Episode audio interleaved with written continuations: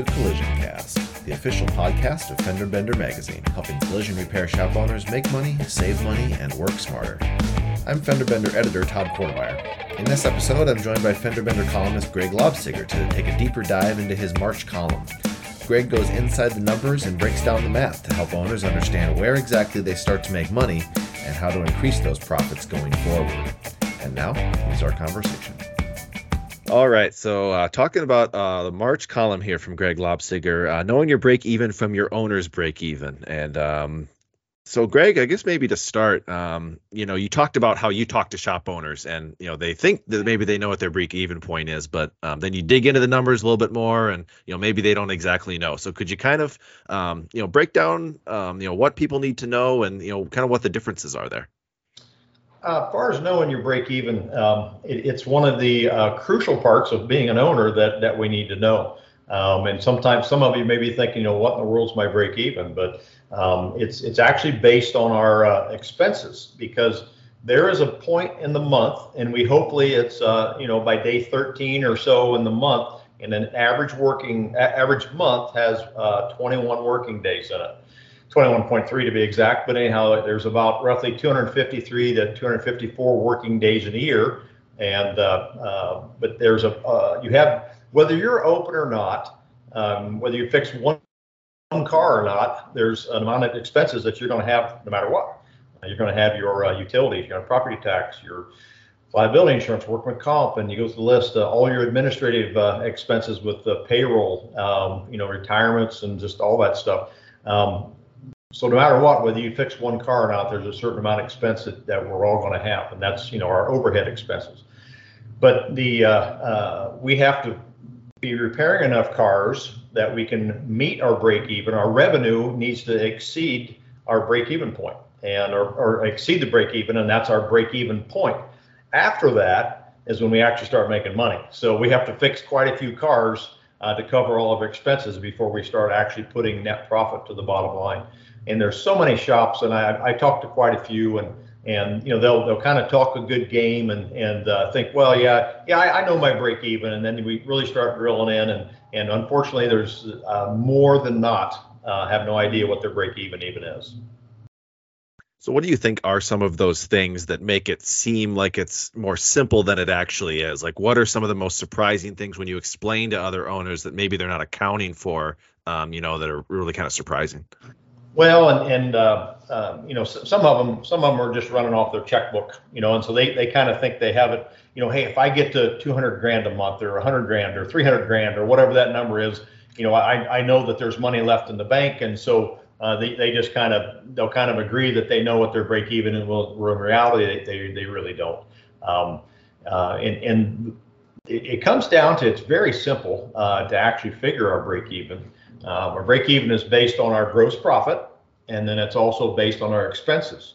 And you would take the expenses and you divide it by the gross profit percentage. And if you do that math, let's say if your uh, let's say if your um, uh, expenses for the month are $100,000 and you are at a 50% um, gross profit, which means that that's the, the, the gross profit that's left after you take out the technician labor, you take out the uh, parts and the paint and the sublet, um, uh, you take those out of the equation, and then that's what's left. That's what your gross profit is. Well, the uh, um, if you have hundred thousand dollars in in expenses, you know the below the line expenses, you know, with your wages and property tax and estimating you know, software, management software, and uh, accounting fees, and just to go through all that stuff. Um, uh, if you take that and divide that by the percentage of your gross profit, so let's take $100,000 and we'll divide that by 50% or 0.5, you can do whatever you want on the calculator, uh, that would equate to $200,000. So what that means is that shop has to do at least $200,000 a month in sales to just break even, to not make any money. and uh, uh, and that's not our objective. We don't want to just break even at the end of the month and, and make zero. Um, so there's what they call that's that's a break even, but there's another one that's called the owner's break even and the owner's break even, and very very few people are, um, are probably know that term or what the meaning of it is, but uh, what it actually means is if an owner says, "Hey, I want to um, I want to walk out at the end of the month with um, uh, you know twenty five thousand dollars in net profit," and uh, the way you would figure that owner's break even, you take the hundred thousand dollars in expenses, you would add the um, 125, uh, or you add the twenty-five thousand dollars desired net profit, and then you divide that by your gross profit. Now that means that shop has instead of uh, breaking even at two hundred thousand dollars in sales, they would need to produce two hundred fifty thousand dollars in sales, and then that would leave them with a twenty-five percent net profit. Is how that works. Um, it's it's crucial. It's crucial that every owner understands this. And and here's here's the snag. And this will go back to some of my first columns that I had had in there. Um, we have to have our P&L set up correctly. We have to. It can't. And and uh, and I'll say this probably about every time we talk. You know, our CPAs they are not our financial advisor. They're not. Their responsibility is to keep us out of jail and keep us legal and with our taxes and so forth with the government um, but they're not our financial advisors. And um, we need to have our P&L set up correctly so we know what our overhead expenses are, excluding our parts, paint, and sublet, excluding our technician pay, um, and that's that's that's what they call above the line expenses. But all the below line expenses, I mean, we need very clean numbers. And uh, and back to our gross profit. You know, some people and, and, it's so funny. I'll talk to owners, and they think some of them think gross profit and net profit are the same thing, and they're they're not. uh, gross profit is, is above the line, and then all your expenses are taken out of that, and down at the bottom is what's left, and that's the net profit. But anyhow, let's take just a quick example. Let's say that shop owner says, I want to walk out with, um, uh, you know, fifty thousand dollars in net profit. Okay, you just do the same math: hundred thousand dollars plus the fifty thousand dollars desired net profit, and now that equates to three hundred thousand dollars is the is the uh, desired gross sales to walk away with a $50,000 net profit. So, so um, what is, you know, the, these are sort of simple concepts, but you know some things that, like you said, some shop owners maybe just aren't that intimately familiar with. So, you know, what are some of the ways um, that you know owners can educate themselves, really like dig into their you know profits, and you know make sure that they really understand these concepts? Um, I, you know, I there, there's some professionals out there, um, and, I, and if anybody needs to need some uh, contacts, on, and I wouldn't be me that would be their you know kind of a financial consultant, but um, if anybody was wanting some particulars on that, I mean they're welcome to reach out to me. I could I can get them in contact to set up their P and L correctly. But even with me, I mean I'm I'm not wouldn't charge them anything, but you know if they want to just have a conversation and try to understand a little bit more about it, um, I'm at the place in my life that I like to give back, and if I can help. Uh, somebody, I would I would be glad to talk to them. But again, it all barrels down to having you know, you've got your gross sales above the line, you've got your uh, cost of goods sold above the line. That equates into your um, do the math, and that equates to your gross profit. And then you know down at the bottom down there, we've got our total expenses, and it's just very simple math. But so very few um, actually know how to uh, how to figure it. And again, it, it's it's so many of us, like me, uh, were former technicians. You know, we were technicians that turned into body shop owners, and and and I still, for fun, get out on the floor sometimes because that's where my heart is, and that's where I was born and raised. But at the end of the day, um, we're business owners. We're not body shop owners. We're business owners, and business owners must understand their numbers. So anyhow, hopefully that uh, uh, gives some some clarity there, and, and especially with so many so many that are not, uh, you know, are, are, not making the money they should. And, and here's the really neat thing. This is what's really cool is that um, back to our example shop here, that their um, their break even was, uh, you know, with $100,000 expenses with 50 50 percent gross profit.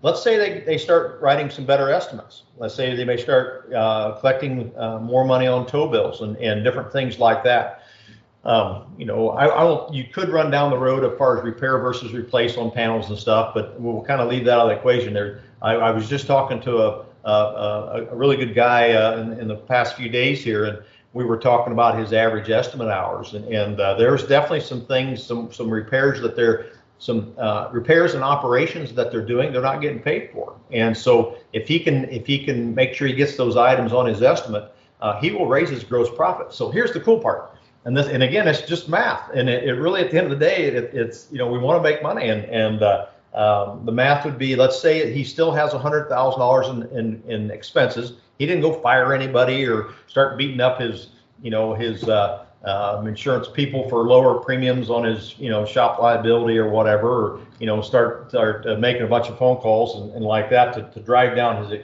his expenses. Not that we shouldn't do that at some level, but let's say he raises his gross profit from 50% maybe to 53%. Let's just say as an example. So prior with $100,000 in expenses, when we did that math, divided by the 50% gross profit, he had to do uh, $200,000 in um, $200,000 in sales just to break even.